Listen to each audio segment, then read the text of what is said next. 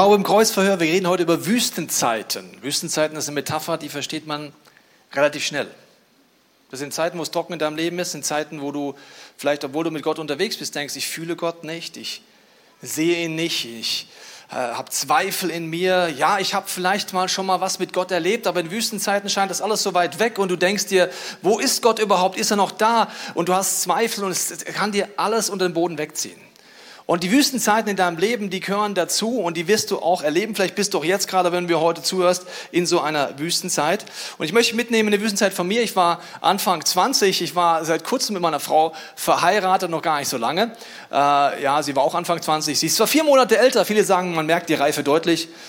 Aber gut, äh, sie trotzdem sehr ähnlich alt und wir waren gemeinsam im Urlaub am Gardasee und dann habe ich zu ihr gesagt, Frau, wir müssen reden und es war, ist mir sehr schwer gefallen, habt ihr gesagt, Frauke, ich habe den Glauben verloren, ich glaube nicht mehr an Gott. Ich kann einfach nicht mehr glauben. Und für uns war der Glaube nicht eine Nebensächlichkeit, es war unser Leben. Darauf haben wir unsere Ehe aufgebaut, unser Fundament aufgebaut. Die Frau fängt an zu weinen, ist natürlich auch mit der Situation überfordert. Und die Frage ist, was ist in meinem Leben passiert, dass ich so eine Aussage treffe? Obwohl ich doch mit 19 intensivste Gotteserfahrung habe, ich habe Heilungen erlebt, ich habe Gottes Reden erlebt, ich habe alles Mögliche erlebt und dann ein paar Jahre später sage ich, ich glaube nicht mehr an Gott. Wie geht das? Ich möchte dir heute das tiefer erklären. Ich hatte Theologie studiert und in dieser ersten Vorlesung, wo ich drin war, war ich noch recht naiv. Ich war fresh mit Jesus unterwegs, war voller Leidenschaft. Fragt der Professor und da waren nur Pfarrer oder zukünftige Religionslehrer im Raum. Wer von Ihnen glaubt an Gott? Von diesen 25 Leuten haben sich vier gemeldet. Ich war einer davon. Ich war schon ein bisschen schockiert. Und dann sagt der Professor von vorne, am Ende vom Semester wird keiner mehr von Ihnen glauben. So, das Ziel von dieser liberalen Uni war, einfach durch angebliche Aufklärung oder angebliche Wissenschaft dafür zu sorgen, dass du nicht mehr glaubst. Ich war zum ersten Mal dort drin. Ich hatte zwar Jesus im Herzen gehabt, aber ich hatte keine Ahnung, was zum Beispiel liberale Theologie ist. Und in der zweiten Vorlesung hat bereits das erste Mädchen von den Vieren angefangen zu weinen und hat gesagt, sie glaubt nicht mehr. Da waren wir noch zu dritt. So, so ging das los. Und nach ein paar Jahren im Studium habe ich gemerkt, dass ich nicht wusste, wie damit umgehen. Ich wusste nicht, wie gehe ich damit um, mit diesen Zweifeln, dass Teil dass Gott sich wegfühlt, mit dieser Spannung in mir. Und ich wusste auch nicht, dass es normal ist. Deswegen habe ich zum Anfang, finde ich, jetzt eine gute und eine schlechte Nachricht. Welche wollt ihr zuerst hören? Schlechte. Sind in Deutschland. Erst die Corona-Zahlen, dann die Lösung. Das ist typisch deutsch. Okay. Also, die schlechte Nachricht ist, Wüstenzeiten sind normal.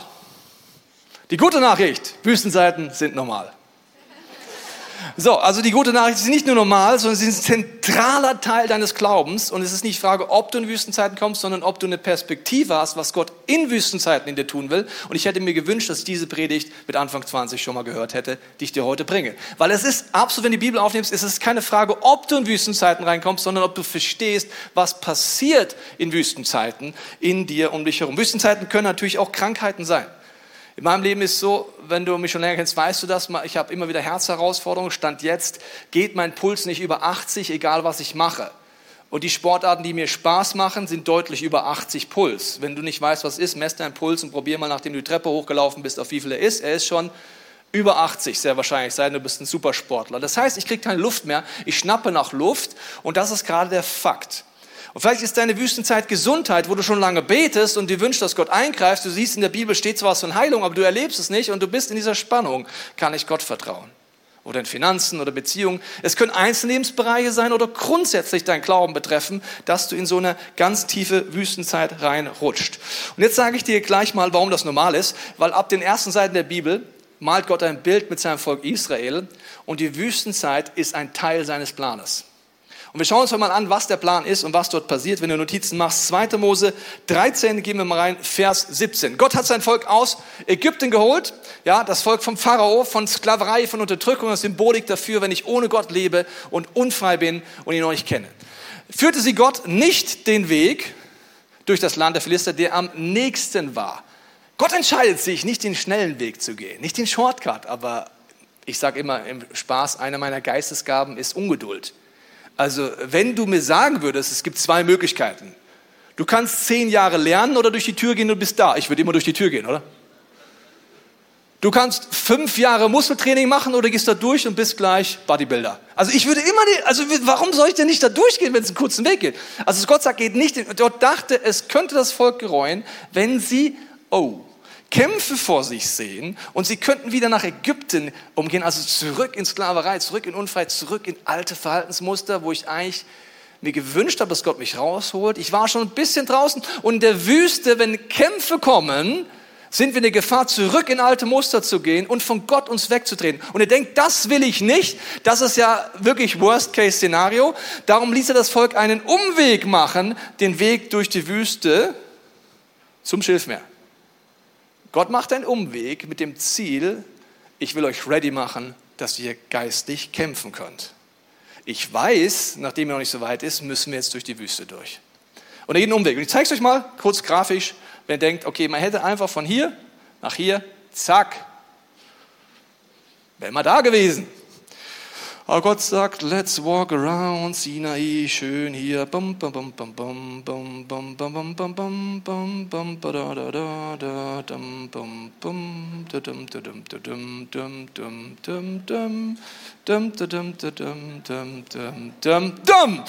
und dann sind sie da. Okay, also Gott geht einen unfassbaren Umweg. Er hätte ihn gerne kürzer machen können. Vor allem denken sie, ach du liebes Lise, 40 Jahre Wüste, Gott hätte das gerne seinem Volk sehr schnell beigebracht aber sein Volk wollte nicht. Und das kann ich dir nicht empfehlen, nicht zu wollen, was Gott will, weil Gott will immer das Beste für dich. Das heißt, die erste Phase ist, Gott schützt dich noch Richtung Wüste. Er geht einen Umweg mit dir. Warum? Das ist die Phase im Flow. Es nennt es den Welpenschutz. Wenn du zum Glauben kommst, ist alles super happy und clappy. Du betest und es passiert. Sehr wahrscheinlich bist du deswegen zum Glauben gekommen. Vielleicht probierst du heute das mal mit Gott aus. Du betest und es passiert. Es ist die im Flow Phase. I like it, I love it. Und ich würde mir wünschen, es bleibt immer so, aber so goes it not. Gott. Es bleibt nicht immer so. Es kommt dann die Wüstezeit. Und ich war in dieser Phase, ich habe Jesus kennengelernt. Ich habe es geliebt, die Bibel aufzuschlagen. Ich habe Erkenntnisse gehabt, weil ich von Anfang an so eine Gabe der Lehre hatte. Ich wusste es aber nicht. Habe die erkannt und habe mir gedacht, ja, die anderen Vollpfosten-Christen um mich rum, die Weicheier, was stellen die sich denn so an mit der Bibel? Schlag sie halt auf, Kollege. Ich war nicht nur arrogant, ich war lieblos und ich war auf eine Art und Weise überhaupt nicht gewinnend, sondern ich war einfach, ich bin hier und du bist da. Genauso war ich gegenüber Leuten, die länger im Glauben waren. Ich habe gedacht, ich habe es verstanden, verstehst du? Das denken auch viele Kirchenbewegungen, wenn sie jung sind, sind sie genauso arrogant. Also, also vor uns gab es noch keinen, der die Bibel gelesen hat, aber wir wissen jetzt, wie es geht, warum. Wir haben Geistesgaben entdeckt. Huh, ja, total arrogant, Total, aber Gott ist irgendwie gut und er ist da drin und er, er, segnet das Ganze noch und ich konnte sehr gut argumentieren, schon als ich kein Christ war. Also habe ich versucht, mit Argumenten die Welt zu bekehren. Das heißt, ich konnte gut argumentieren. Meine Frau hat mal gesagt, du hättest auch Staatsanwalt werden können oder Pflichtverteidiger für die schlimmsten Leute, weil du kannst in alle Richtungen argumentieren. Das war so, wir waren auf dem Jugendcamp, muss ich kurz erklären, kleinen Fun Fact. Wir waren noch äh, nicht verheiratet und dort gab es so ein Game. Das Game war, drei Leute mussten heimlich Streiche spielen, okay? Und dann gab es irgendwann am Ende eine Gerichtsverhandlung, wo du wählen musstest, wer der Staatsanwalt, der Richter und der Verteidiger wird, also die drei, die am wenigsten verdächtig waren von allen, die Streiche gespielt haben. Und dann haben die dafür gesorgt, dass drei verknackt wurden und entweder das hat gestimmt oder nicht. Ich war einer der Täter, habe es aber geschafft, durch Argumente zum Staatsanwalt zu kommen und dann drei zu verknacken, die unschuldig waren. So, danach sagt meine Frau, ich bin echt, ich bin entsetzt.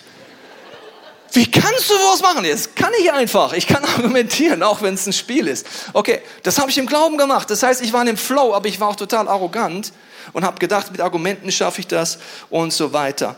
Dann habe ich Theologie studiert und ich habe gemerkt, die Professoren haben auch gute Argumente. Die haben das schon länger studiert als ich. Relativ schnell merkte ich, ich komme gar nicht mehr weiter mit Argumenten. Meine Stärke ist auf einmal gar keine Stärke mehr. In der Krise habe ich auf einmal nicht mehr gerne Bibel gelesen, ich habe nichts mehr gespürt, ich habe gezweifelt und ich war mitten in dem Umweg Gottes drin, wo er mich vorbereitet hat. Weil die zweite Phase ist, Gott will mit dir in die Tiefe in der Wüste in die Tiefe und nicht, dass du zurück in alte Muster gehst. Ich habe dir ein Video mitgebracht, das diese Metapher der Wüste zusammenfasst und werden es gleich im Detail angucken, was diese Bibelstelle uns hilft zu verstehen über Wüstenzeiten, was ist der Grund dahinter und wie kommst du raus. Schau uns mal das Video an.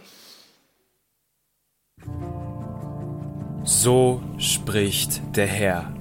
Verflucht ist der Mann, der sich auf Menschen verlässt und hält Fleisch für seinen Arm und weicht mit seinem Herzen vom Herrn. Der ist wie ein Strauch in der Wüste und wird nicht sehen das Gute, das kommt, sondern er wird bleiben in der Dürre der Wüste, im unfruchtbaren Lande, wo niemand wohnt. Gesegnet ist der Mann, der sich auf den Herrn verlässt und dessen Zuversicht der Herr ist. Der ist wie ein Baum am Wasser gepflanzt, der seine Wurzeln zum Bach hinstreckt. Denn obgleich die Hitze kommt, fürchtet er sich doch nicht, sondern seine Blätter bleiben grün. Und er sorgt sich nicht, wenn ein dürres Jahr kommt, sondern bringt ohne Aufhören Früchte. Wir haben einmal das Ziel Gottes, dass du Früchte bringst, egal was um dich herum ist. Und wir schauen uns nochmal in die Verse rein. Wenn du Notizen machst, Jeremia 17 kannst du aufschlagen, geh mal Vers 6 rein. Dort sind die Symptome aufgezählt, die sehr unangenehm sind. Da heißt es, man ist wie ein Strauch in der Wüste. Das sind Momente, da fühlst du dich wie ein Strauch in der Wüste. Alles ist trocken in deinem Leben, in deinem Lebensbereich oder grundsätzlich. Die werden nicht sehen das Gute. Das heißt, du schaust in dein Leben, in deinen Lebensbereich, du hast Sorgen, du hast Ängste und du siehst nur das Schlechte kommen. Okay? Kennst du so Momente? Ein paar kennen es. Okay. Das heißt, hier sind Symptome, die beschrieben sind, die übrigens, wenn einer dieser Symptome in deinem Leben auftritt, ab heute wirst du nach der Predigt wissen, was du tun kannst. Okay. Das kommt, sondern er wird bleiben in der Dürre, das gefühlte Ewigkeit der Wüste und unfruchtbar sein im Lande. Das heißt, du merkst, ich, die Autorität ist nicht da, was auch immer, wo niemand wohnt, du wirst dich einsam fühlen und Isolation. Also wenn die Symptome in deinem Leben sind, Dürre, wie ein, wie ein Strauch in der Wüste, du siehst nichts Positives kommen, du siehst nur Negatives, wenn du dich äh, fühlst einsam und wenn du einfach merkst, es gibt keine Frucht in deinem Leben, dann sind das Hinweise, dass du gerade kein Leben in dir hast. Jesus hat gesagt, er ist gekommen, um dir das Leben im Überfluss zu geben. Damit meint er nicht atmen, trinken, essen, er meint damit ein ähnliches Frieden, ein ähnliches Leben. Und er sagt, dass wenn das ist, das ist eher Tod. Dann fühlt es sich in deinem Leben an nach Tod. Und das ist ein Hinweis für was? Wir gehen einen Vers vor und schauen, was ist der Grund, warum wir uns so fühlen. So spricht der Herr, verflucht ist der Mann, der sich auf Menschen verlässt und hält Fleisch für seinen Arm und weicht mit seinem Herzen vom Herrn, der ist wie ein Strauch in der Wüste und so weiter. Hier heißt es, man ist verflucht und man hat diese Symptome in seinem Leben, wenn man sich auf Menschen verlässt. Sagst du, wieso? Ich bin doch mit Gott unterwegs, verlass mich doch nicht auf Menschen. Oh doch. Zum Beispiel im Argumentieren als junger Christ. Ich habe mich darauf verlassen, dass ich das einfach kann. Ich war wie so ein kleiner Pharisäer-Sack. Nur charismatisch angestrichen. Aber ich konnte einfach argumentieren, verstehst du? Und ich war lieblos unterwegs mit anderen Leuten, obwohl ich gesagt habe, Gott ist Liebe. Und ich habe mich auf Menschen verlassen. Das heißt, wenn du Stress hast in deinem Leben, Ängste hast, zum Beispiel dein Konto wird leerer oder die Inflation nimmt zu. Was ist, wenn du nichts Gutes siehst? Wenn du den Fernseher anmachst und denkst, wie soll das werden? Dann heißt es, du verlässt dich auf irgendjemand, aber nicht auf Gott. Verlässt dich vielleicht auf dich oder deine Lebensversicherung oder auf die Aktien, dann gute Nacht oder auf die Wirtschaft oder für Politiker. Auf, für Politiker solltest du beten, aber sich nicht auf sie verlassen, was dein Leben angeht. Oder du verlässt dich auf Wladimir Putin oder du verlässt dich auf irgendjemand, der menschlich ist und definitiv nicht Gott. Sonst würde es dir nicht so gehen. Das ist keine Anklage, wie ich sage, sondern ein Hinweis in meinem Leben, wenn sich so anfühlt und so schmeckt in meinem Leben, verlasse ich mich gerade nicht auf Gott, sondern auf mich oder andere Menschen. Wenn du das anfängst, darüber nachzudenken, wird es sehr unangenehm in deinem Leben, egal ob du 100 Jahre Christ bist oder nicht. Du wirst merken, wie oft du dich eigentlich nicht auf Gott verlässt, sondern eigentlich auf dich. Oder deine Eltern oder dein Erbe oder auf Deutschland oder dass wir hier halt nicht Krieg haben oder was auch immer. Okay, das heißt, es ist sehr klar. Das heißt, wenn mein Konto runtergeht, passiert das. Oder zum Beispiel eine Nuance, was sich im Christen versteckt ist, dass wir denken, wir müssen halt den Glauben fühlen, bevor wir es machen. Das ist ganz skurril bei uns Christen. Wenn du kein Christ bist, ist es immer interessant, über Christen nachzudenken. Wenn du Christ bist, solltest du definitiv über dich nachdenken. Also, was machen wir ganz oft? Jemand kommt und sagt, kannst du für mich beten? Ich bin krank. Und dann bist du kurz, hältst inne, schaust, nee, ich fühle mich heute nicht so. Oder heute habe ich irgendwie keinen Glauben. Oder heute habe ich Glauben, für Schnupfen zu beten, aber nicht für Krebs. Ähm, was machen wir da? Auf wen verlassen wir uns? Auf uns. Auf uns. Als ob Gott sagt, Mensch, der Junge fühlt sich heute gut. Super. Der Pastor hat Glauben, dann, dann mache ich es einfach mal ein Wunder.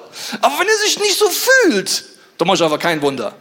Wisst ihr was? Es ist vollkommen wurscht, wie ich mich fühle. Hauptsache, Gott fühlt sich wohl in mir. Und Hauptsache, er ist am Wirken. Es gibt Momente, da habe ich gar keinen Glauben gefühlt. Ich habe einfach nur gesagt, in der Wort steht, ich soll für Kranke beten. Zack, bumm, Hand drauf, Schalabanda Flow. Und du? Und die Person war gesund. Und dann habe ich irgendwann gemerkt, dieser Fake-Glaube, dass ich mich irgendwie fühlen muss, ist ja schon wieder, dass ich mich auf mich verlasse. Dann kann ich ja nie anfangen, irgendwas zu tun. Das heißt, es kommt so in Nuancen rein. Und jetzt heißt es hier Vers 7, gesegnet ist der Mann. Wann bist du gesegnet? In Vers 7, der sich auf den Herrn verlässt. Der sagt Gott, du tust es in mir, du bewirkst es, du musst es machen. Ich habe keinen Glauben, ich fühle mich schwach. Ich bin in der Wüste. Ich schaffe es nicht. Die Wüste ist der beste Ort, Realist zu werden. Wusstest du das? Kannst du aufschreiben. Die Wüste ist der beste Ort, Realist zu werden, weil es war schon immer so, ohne Gott kannst du nichts tun. Jesus Christus sagt, ich kann nichts tun, was nicht den Vater tun sehe. Klar kann der viel machen, aber er hat einfach keine Autorität. Der der Herr ist, der ist wie ein Baum am Wasser gepflanzt, der seine Wurzeln zum Bach hinstreckt. In Wüstenzeiten ist wichtig, dass wir lernen, wie strecke ich denn meine Wurzeln aus zum Bach. Denn obgleich die Hitze kommt, Krieg kommt, Inflation kommt, Corona kommt, Affenpocken kommen, Windpocken, was auch immer für Pocken, Pocken, Pocken, Pocken, fürchtet er sich doch nicht, sondern seine Blätter bleiben grün, obwohl alles um ihn dürr ist. Die Bibel sagt, um dich herum kann die schlimmste Krise passieren und du kannst bei Gott Frieden haben. Bonhoeffer, ein Pfarrer zur NS-Zeit, war in einem KZ äußerlich und konnte innerlich mit seinen Wurzeln am Fluss sein. Deine Rahmenbedingungen bist du Gott sei Dank nicht abhängig, sondern du lernst in der Wüste, dass es nicht auf dich ankommt, sondern wenn du es nicht lernst, wirst du immer nach Ägypten zurückgehen.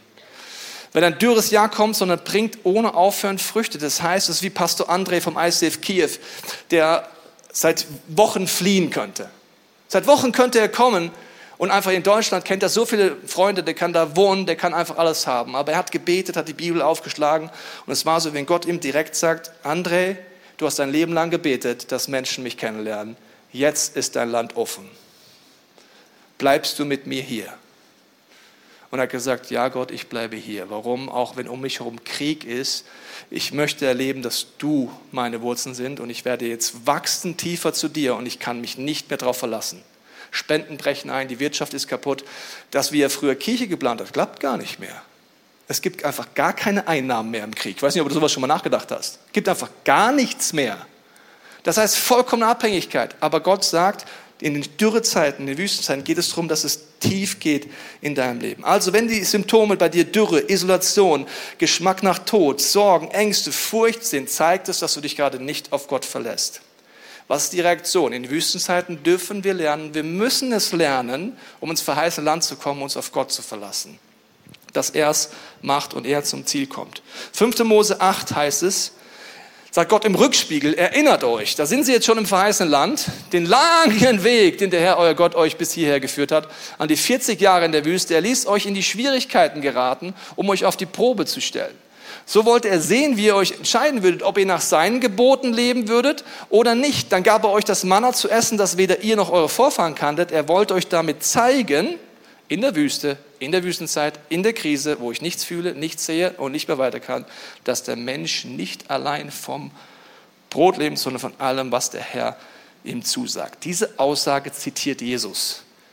Im zweiten Teil der Bibel, wo er 40 Tage gefastet hat und der Teufel ihn versucht. Er sagt, der Mensch lebt nicht vom Brot allein.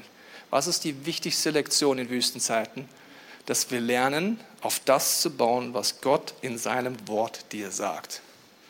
Und erst wenn du auf den Knien bist und nicht mehr kannst, und das ist das Erschreckende an uns Menschen, erst wenn der Stolz mal wirklich gebrochen ist, kommst du an einen Punkt, wo du die Knie sagst, Gott, ich unterordne mich deinem Wort, du bist meine Notierung, ich glaube nicht mehr, was ich fühle, denke oder will, sondern ich will, dass du in mir zum Ziel kommst. Das Ziel ist, nicht chillen im Glauben. Ich habe dir mal gebracht, der eine ist der Chiller, ja. Manche Leute denken, naja, ich werde zu Christ und dann warte ich am Beach des Lebens, bis die Ewigkeit beginnt. Ja, ist ein Cocktail in der Hand, bin schon immer am Feiern. Gehe von einer Worship Night zur nächsten Worship Night, von Worship zu Worship, von Glory to Glory und warte einfach in meinen Badeschlappen und meiner Badehose, dass es endlich losgeht im Himmel. Die Bibel sagt was ganz anderes. Jungs, Mädels, es geht aus Ägypten raus, es geht durch die Wüste rein und das Calling ist, das verheißene Land einzunehmen. Dass das Reich Gottes auf diese Erde kommt, in all deinen Lebensbereichen. Dass du lernst, mit dem Wort Gottes beziehungsfähig zu werden, in äh, verschiedene Bereiche einzunehmen, Minderwert hinter dir zu lassen, egal was deine Festungen sind. Und du sollst mehr werden wie Bear Grylls, das ist ein Abenteuer, kannst du mal angucken, super Folgen von dem, ist übrigens mit Gott unterwegs, betet zwischendurch mal in seinen Folgen, aber der ist ein Überlebenskünstler, den kannst du mitten im Urwald aussetzen und er kommt wieder. Wenn du den Kollegen aussetzt im Urwald, ich habe nur Flipflops, was soll ich jetzt essen? Wo ist McDonalds? Was macht man jetzt? Der geht einfach drauf und zwar innerhalb kurzer Zeit. Gott, das Leben hier ist aber voller Ungerechtigkeit, voller Kämpfe, voller Dürren. Und Gott möchte dir helfen, dass du verstehst, es geht nur mit ihm. Das Interessante ist, dass in Dürrezeiten, auch in der Biologie so ist, dass etwas passiert. Das möchte ich dir mal an diesem Bild zeigen, mit diesem Baum im Trockenen, was auch geistlich stimmt. Forscher haben in Bayreuth herausgefunden, dass Pflanzen Dürrezeiten besser überstehen, wenn sie vorher schon öfters mal eine Trockenphase erlebt haben bewirken frühere durch Trockenheit bedingte Stresserfahrungen, dass sich in den Pflanzen spezifische Proteine ansammeln, die ihnen eine schnelle Reaktion auf erneuten Stress ermöglichen, somit ein geringeres Absterben von Biomasse bewirken. Eine Pflanze, die immer wieder mal so kurz Trockenmomente hat, ist vorbereitet für wahre Trockenheit. Oder Forscher in Spanien haben herausgefunden, dass in Dürrezeiten der Wachstum einer Pflanze sich auf die Wurzel fokussiert, während der Trieb teilweise komplett pausiert.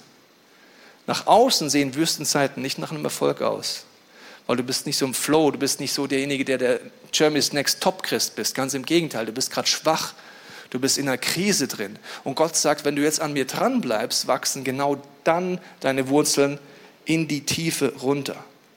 Jetzt kannst du dir fragen, ja, warum macht Gott das denn nicht anders? Warum bewahrt er uns nicht davor? Warum können wir nicht immer im Flow bleiben? Warum muss es die Phase 2 geben vom verheißenen Land? Das ist so, wenn du Kinder hast und merkst, das Kind lernt laufen. Ja, ich habe dir ein Beispiel mitgebracht. Der Kollege lernt gerade laufen, ist noch nicht so ganz fresh unterwegs und bumm, ja. Das ist ja unangenehm sowas, ja. Dann denkst du, das muss man doch verhindern. Ein liebevoller Vater sollte doch verhindern, dass ein Kind hinfällt, oder? Und schon gar ein Dreck. Am besten trägt er sein Kind von A nach B, ist doch viel schneller auch noch, oder? Und dann machst du es noch mit 16? Da ist es am Anfang schneller, aber das wird irgendwann ganz, ganz langsam, ja? Und das Christentum ist voller Christen, die leider die Wüstenzeiten bis jetzt nicht genutzt haben und deswegen als 30-jährige Christen immer noch warten, dass Gott sie von A nach B irgendwie trägt. Anstatt laufen zu lernen, anstatt die Ausrüstung Gottes mitzunehmen, anstatt in dein Calling wirklich reinzukommen. Du bist nicht zum Chillen auf diesem Planeten, dafür ist er viel zu ungemütlich, sondern um das Reich Gottes auf diese Erde mit Gottes Hilfe zu bringen. Okay, wie kann ich das jetzt konkret machen? Lass uns kurz überlegen, was ist in der Krise? In der Krise äh, sagen und denken wir so Sachen wie, ich kann nicht glauben. Ich fühle Gott nicht. Ich kann nicht mehr Bibel lesen. Ich kann Gott nicht vertrauen. Ich habe schon alles probiert, Pastor in dem Bereich. Ich habe wirklich alles probiert, aber es klappt nicht. Ist dir aufgefallen, was der rote Faden war? Ich. Weißt du noch, Jeremia 17? Verflucht ist der Mensch, der sich auf sich verlässt. Ich habe alles probiert. Dann denke ich mir, okay, lass uns einfach auf die Knie gehen und sagen, ich höre es auf, selber zu probieren. Das ist der schnellste Weg aus der Wüste raus. Der geht auf die Knie und sagt, Gott, ich kann es nicht. Und ich sage dir jetzt ein paar Bibelstellen, die mir helfen. Vielleicht kennst du die schon, aber schreib sie dir unbedingt auf, weil sie helfen dir in diesen, in diesen Wüstenzeiten dorthin zu kommen, dass Gott die Dinge tut. Du weißt vielleicht in der Theorie, dass in der Bibel steht, nicht aus deiner Kraft soll es passieren, sondern aus Gottes Kraft. Nicht durch deine Gabe, sondern Gottes Geist. Das hast du vielleicht schon mal gelesen, aber wie komme ich von A nach B? Die erste Bibelstelle ist Hesekiel 36, 26. Das sagt Gott dir, dass er es bewirkt. Er sagte, ich, redet Gott, ich werde dir ein neues Herz geben. Ich werde die Gebote in dein Herz schreiben. Ich sorge dafür, dass es passiert und so weiter. Kannst mal lesen, Hesekiel 36, nur umschreiben, wie oft Gott sagt, ich will, ich werde, ich tue es. Nur umstreichen. Das ist genau das Gegenteil von dem, was wir in Wüstenzeiten erleben.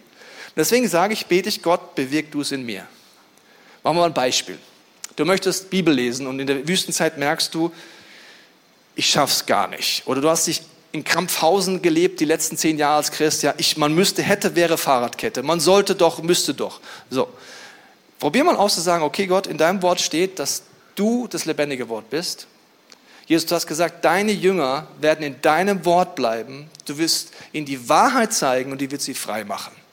Ich bin gerade nicht in deinem Wort und ich schaffe es nicht. Willkommen in der Wüste. Willkommen in der Kapitulation. Danke, dass du es in mir bewirkst. Probier das mal aus. Dann sagst du vielleicht, naja, aber ich habe gar keinen Glauben dafür, dass Gott das macht. Hebräer 12, 2, Jesus der Anfänger und Vollender Glauben. Das heißt, ich habe schon so oft probiert, ich habe keinen Glauben. Jesus, betest du, Jesus, ich danke dir, dass du der Anfänger und Vollender des Glaubens bist. Ich danke, dass du mir jetzt Glauben gibst, dass du es trotz mir und durch mich und mit mir schaffst. Ich, Tobias, habe keinen Glauben. Wenn du es selber probierst, viel Spaß in der Wüste. Dann sagst Jesus, du musst das machen. Dann sagst du, ja, aber ganz ehrlich, ich habe gar keinen Bock, Bibel zu lesen. Bin mal ganz ehrlich. Ich habe keine Lust. Dann kannst du Philippa 2,13 nehmen. Gott, danke, dass du mir das Wollen schenkst und es vollbringst. Danke, dass du in mir eine Sehnsucht hervorbringst, dass ich Bibel lesen will. Weil gerade will ich es nicht und ich kann es nicht, aber du kannst sie mir machen. Johannes 6, 29 steht da noch, unsere Aufgabe ist, dem zu glauben, den Gott gesandt hat, nämlich Jesus Christus, dem Wort Gottes. Also sage ich, ich glaube dir jetzt, dass das, was du in deinem Wort sagst, in meinem Leben passiert, durch deine Kraft. Das kannst du auf alles übertragen. Ich mache es nochmal als Beispiel beim Thema Heilung. Lies vielleicht Bibelstellen, ich empfehle dir sehr dieses Buch hier, das heißt Handbuch für Überwinder von Monika Flach, empfehle ich dir sehr und werde es dir immer wieder empfehlen. Weil dort sind ganz viele Bibelstellen zu Themen. Ich mache das Thema Heilung. In meinem Leben Herausforderung. Zu glauben, dass Gott mich heilt, obwohl die Fakten nicht so sind. Dann fange ich an zu lesen. Da steht hier 1. Mose 15, 26. Ich bin der Herr, dein Arzt. Was ist die Reaktion in der Wüste in mir? Aber ich fühle es nicht. Ja, aber ich erlebe es nicht. Ja, aber ich habe schon so oft gebetet. Was mache ich? Ich, ich, ich, ich, ich ich habe keine Lust mehr in der Wüste, war ich schon lang genug. Was mache ich? Ich sage, Gott, ich glaube es nicht. Was könnte ich machen? Ich habe keinen Glauben. Ich habe keinen Glauben, Gott. Ich habe keinen Glauben, dass du der Arzt bist. Ich glaube dir, dass mein Versorger bist, habe ich schon oft erlebt, aber ich glaube nicht, dass du wirklich mein, du bist der Arzt von dir und von dir und von dir, aber nicht von mir. Was mache ich? Gott, schenk mir Glauben. Ich habe keinen Glauben. Und dann bewirke es in mir, because ich, ich kann gar nichts machen. Ich weiß gar nicht, was machen soll. Bewirk, schreib diese Gebote in mich rein, was da steht. Und schenk mir, dass ich das wirklich will und dass ich die Bibelstellen jetzt mal anfange zu proklamieren über mein Leben, weil jetzt habe ich nicht mehr Bock, weil ich bin wie ein kleines, bockiges Kind, das sauer auf dich ist. Und ich entscheide mich jetzt aber, dir zu glauben, dass du es schaffst. Dann lese ich die nächste Bibelstelle. 2. Mose und ihr sollt dem Herrn, euren Gott, dienen, so wird er dein Brot und dein Wasser segnen und wird alle Krankheit aus deiner Mitte entfernen. Was kommt? Naja, alle Krankheit. Das Wort alle heißt im Hebräischen wahrscheinlich alle. Das heißt wahrscheinlich deine Krankheit, aber nicht meine. Gott, was mache ich? Ich glaube es gerade nicht. Ich kann es gerade nicht glauben. Jesus, danke. Back to the vier Verses. Dass du mir Glauben schenkst. Du bist der Anfang Vollender des Glaubens. Ich habe keinen Glauben dafür. Danke, dass du es in mir bewirkst. Danke, dass du es in mir hervorbringst. Und ich fange an zu entscheiden, ich glaube dir. Und ich werde anfangen, diese Bibelstelle einfach mal auszusprechen über mein Leben. Oder letztes Beispiel, Psalm 92. Die gepflanzt sind im Haus des Herrn, werden grün in den Vorhöfen unseres Gottes. Noch im Kreisenalter gedeihen sie, sie sind saftvoll und grün, um zu verkünden, dass der Herr gerecht ist. Er ist mein Fels und kein Unrecht ist an ihm. Jesus, ich sehe die Symptome in meinem Leben, ich weiß gar nicht, wie lange ich noch lebe. Ich weiß gar nicht, naja, dann fange ich an, Gott zu bitten, dass es in mir tut. Und auf einmal merke ich, wie Gott anfängt, mit Sachen zuzusprechen, wie, schau Tobias, mein Leben ist in deiner Hand. Dein Leben ist in meiner Hand, genau. Du brauchst keine Angst haben.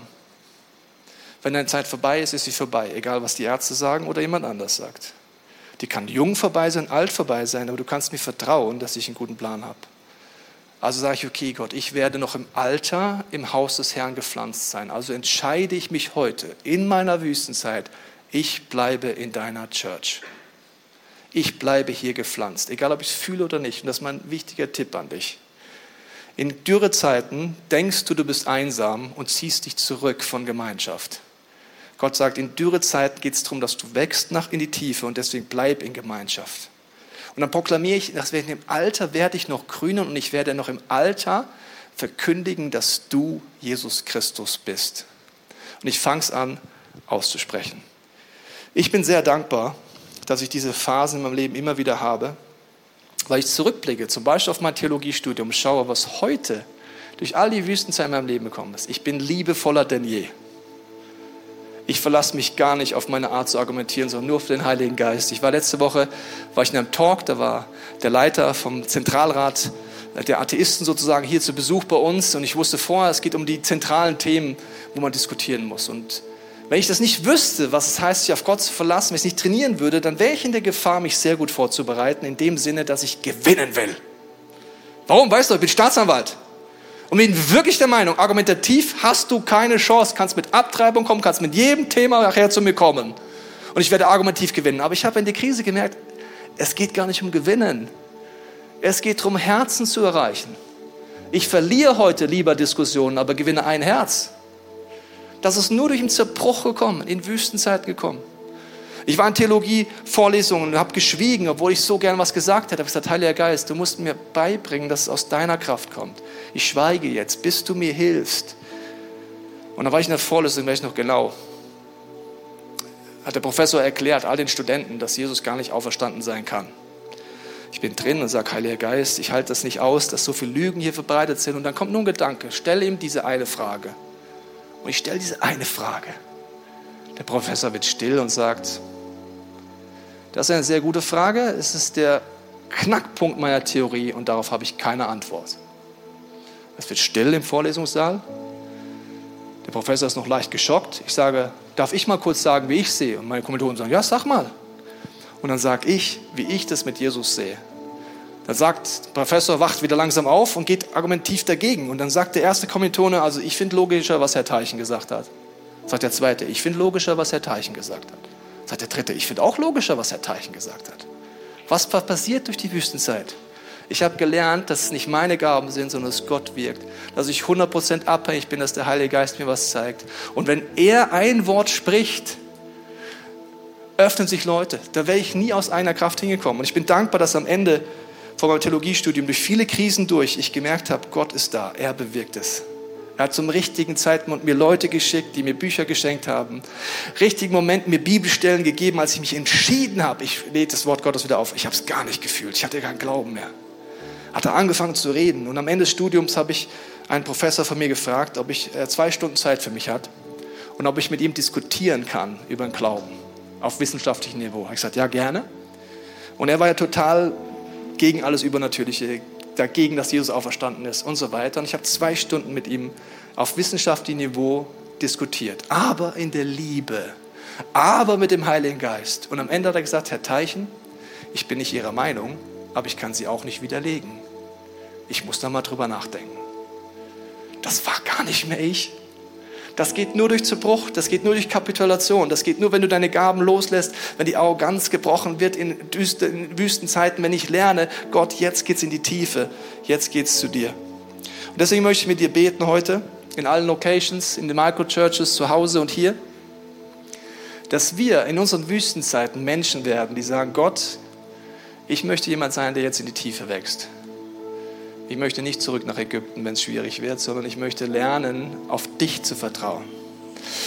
Deswegen bete mit mir gerne mit. Jesus, in meinem Herzen komme ich heute so, wie ich bin, zu dir. Du siehst all die Bereiche, wo ich mich offensichtlich auf Menschen verlasse. Wo es trocken ist, wo es kahl ist, wo ich mich einsam fühle. Und Jesus, ich möchte heute bekennen, ich möchte lernen, mich auf dich zu verlassen. Ich bete Hesekiel 36, 26 für mein Leben.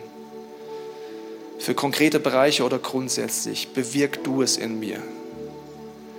Schreib du deine Gebote in mein Herz.